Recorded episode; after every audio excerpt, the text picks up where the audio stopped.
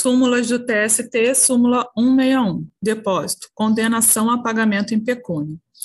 Se não há condenação a pagamento em pecúnia, descabe o depósito de que tratam os parágrafos 1 e 2 do artigo 899 da CLT. Então, sabemos que para toda todo recurso é preciso depósito recursal, e aí, havendo uma condenação em pecúnia, a sentença traz o valor da condenação. Se esse valor da condenação tiver menor do que o estabelecido como teto pelo tribunal, precisamos recolher integralmente esse valor.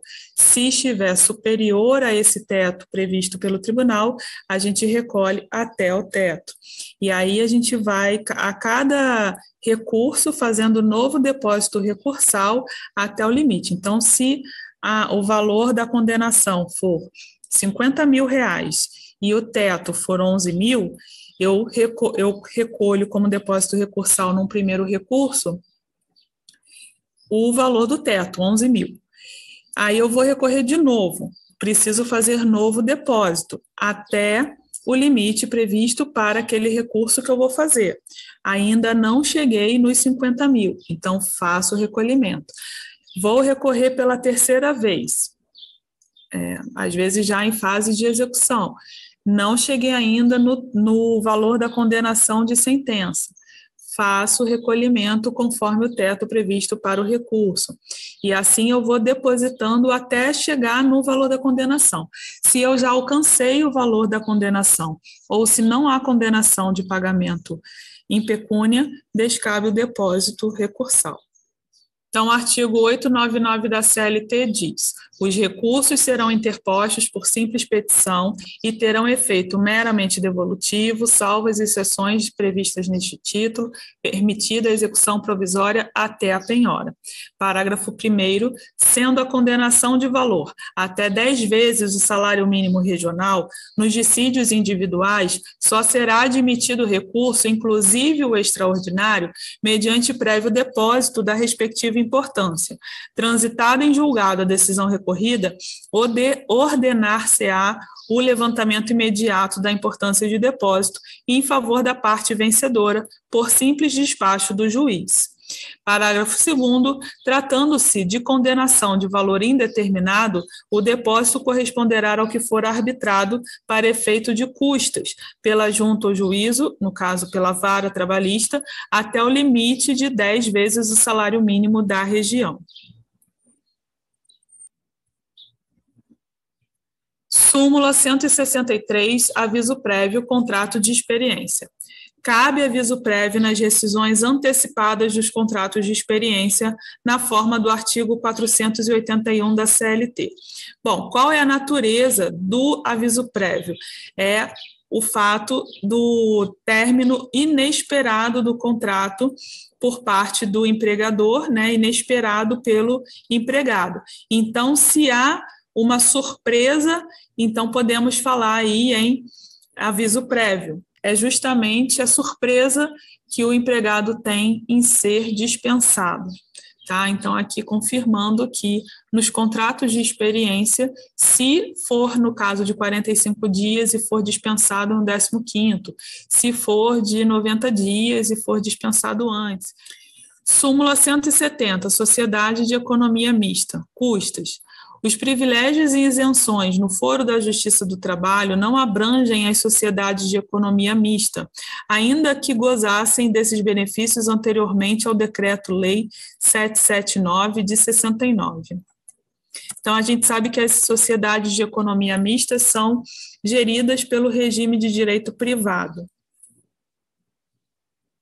Súmula 171, férias proporcionais, contratos de trabalho, extinção. Salvo na hipótese de dispensa do empregado por justa causa, a extinção do contrato de trabalho sujeita o empregador ao pagamento da remuneração das férias proporcionais, ainda que incompleto o período aquisitivo de 12 meses. Então, a dúvida aqui é: se o período aquisitivo se finaliza é, com a ocorrência dos 12 meses, Mas o empregado está trabalhando e não chega a esse 12 segundo mês, porque seriam devidas as férias proporcionais, né? Só que o trabalho, a, a, no caso o salário e a remuneração, é, repercute, né, faz parte da, da contraprestação ao trabalho, as férias e o, e o 13 terceiro, que são expectativas que usos e costumes e legislação já, já tem no ordenamento jurídico brasileiro. Então, se o contrato é extinto antecipadamente ou, ou antes né, de completar esses 12 meses, ela é devida na forma proporcional. Só perde o direito mesmo nos casos de justa causa, porque aí existe uma falta, né, um, um motivo justo. O artigo 147 da CLT diz: o empregado que for despedido sem justa causa ou cujo contrato de trabalho se extinguir em prazo pré-determinado, antes de completar 12 meses de serviço, terá direito à remuneração relativa ao período incompleto de férias, de conformidade com o disposto no artigo anterior. Então, o artigo 147 ele fundamenta as férias proporcionais. Já o artigo 129 fundamenta o pagamento das férias na sua modalidade simples, né, ao término de um período é, aquisitivo, e o artigo 137 da CLT fundamenta o pagamento das férias dobradas, porque sempre que as férias são concedidas após o prazo previsto no artigo 134, o empregador pagará em dobro a respectiva remuneração. Súmula 172. Repouso semanal remunerado. Horas extras. Cálculo. Computam-se no cálculo do repouso remunerado as horas extras habitualmente prestadas. Então, as horas extras habitualmente prestadas, elas incorporam ao salário e incorporam também em todas as demais verbas, inclusive repouso semanal remunerado. Súmula 173, salário, empresa, cessação das atividades.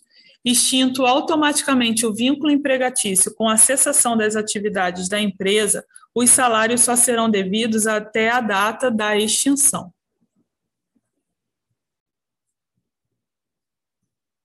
Súmula 178, telefonista. Artigo 227, parágrafos da CLT. Aplicabilidade. É aplicável a telefonista de mesa de empresa que não explora o serviço de telefonia o disposto no artigo 227 e seus parágrafos da CLT. E assim diz o artigo 227 e parágrafos da CLT.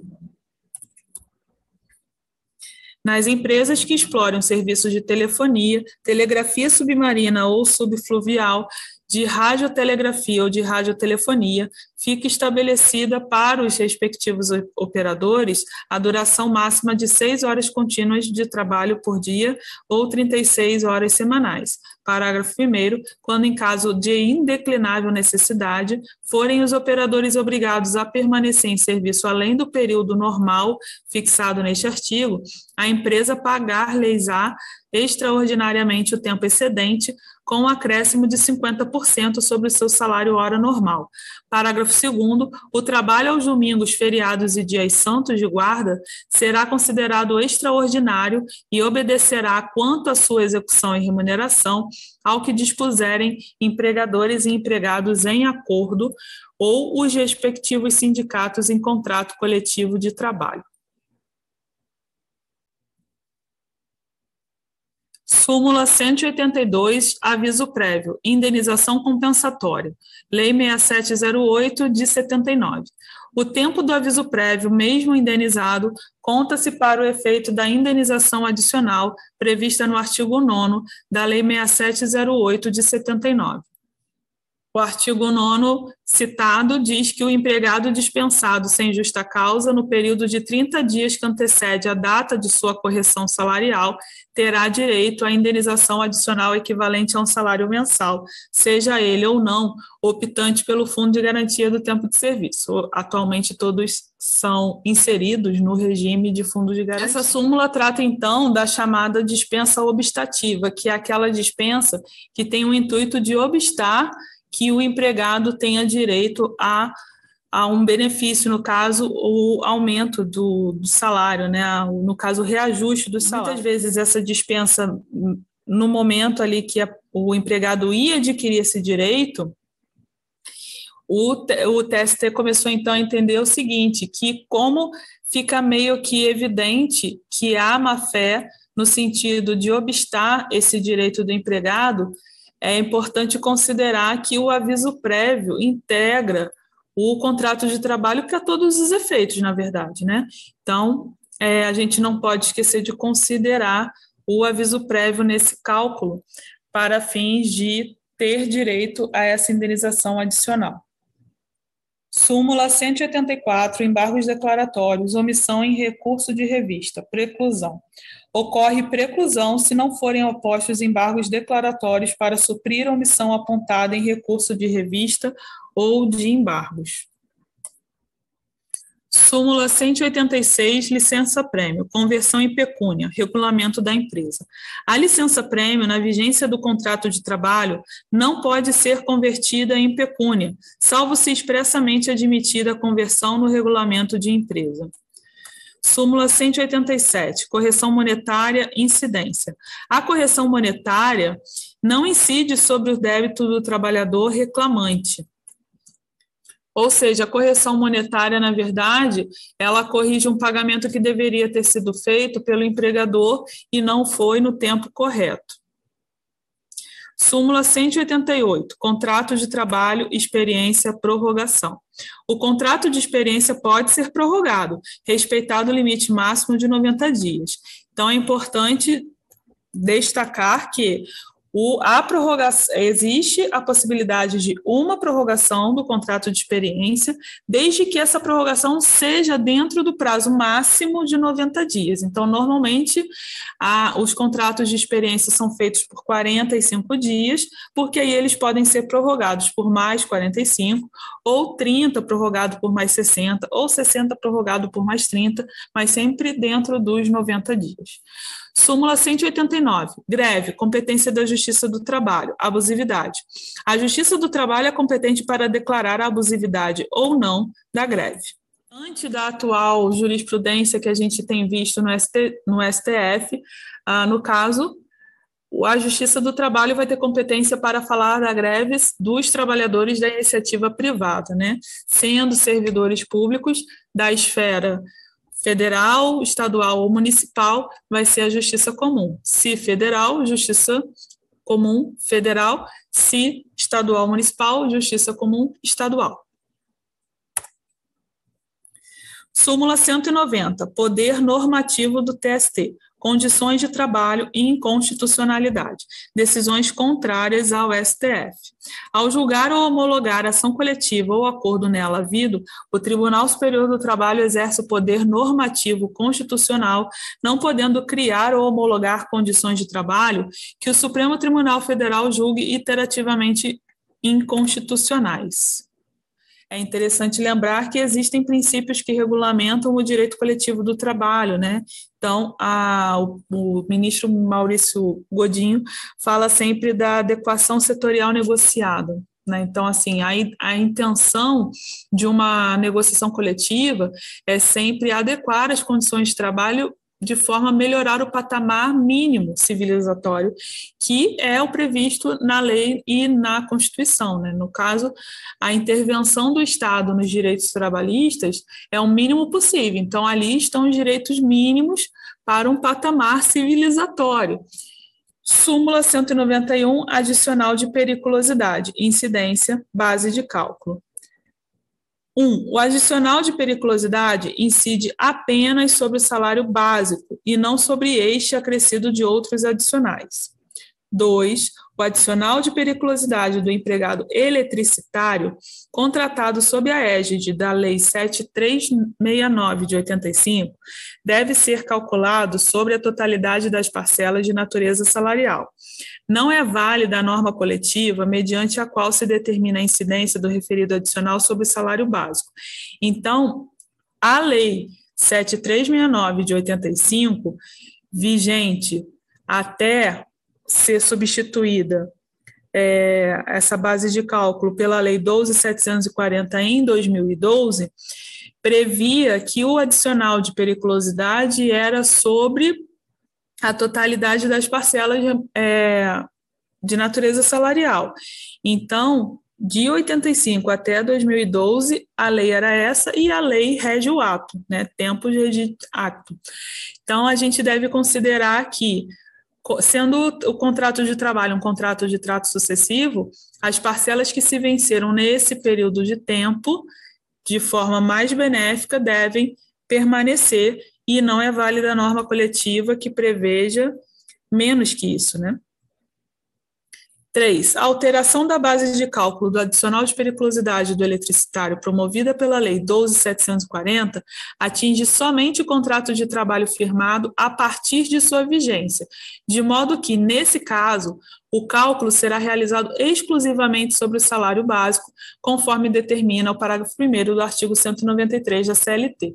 Então, veja, essa alteração da, de 2012 trouxe uma condição menos benéfica. Daí, o TST entendeu o quê? Geralmente, as leis vêm para melhorar a situação, né? Sendo uma lei que vai piorar a situação do empregado, que nessa relação já é vulnerável, é, não faria sentido que abrangesse os trabalhadores que já têm contrato em curso, mas sim os que forem contratados a partir da vigência da lei nova. Aqui, no caso, a condição mais benéfica incorpora ao contrato de trabalho. Por quê? Porque é uma previsão legal, né? não é uma previsão convencional que tem prazo limitado de dois anos. É uma, é uma previsão legal. Então, ela deve permanecer, por quê? Porque o empregado já está adaptado a um padrão de vida no qual ele já conta com o cálculo feito da maneira mais benéfica desde 85. Né? Então, sendo contratado após 2012, aí sim se diria a lei nova. Essa discussão aqui é exclusivamente ao empregado eletricitário por conta de, de lei específica e o artigo 193 da CLT prevê. São consideradas atividades ou operações perigosas na forma da regulamentação aprovada pelo Ministério do Trabalho, atualmente Ministério do Trabalho e Previdência, aquelas que, por sua natureza ou métodos de trabalho, impliquem risco acentuado em virtude de exposição permanente do trabalhador a inflamáveis, explosivos e energia elétrica, roubos ou outra espécie de violência física nas atividades profissionais de segurança pessoal ou patrimonial. E aí o parágrafo primeiro diz que o trabalho em condições de periculosidade assegura ao empregado um adicional de 30% sobre o salário sem os acréscimos resultantes de gratificações, prêmios ou participações nos lucros da empresa. Então, essa previsão está desde 1977. Na regra geral, é 30% sobre o salário básico.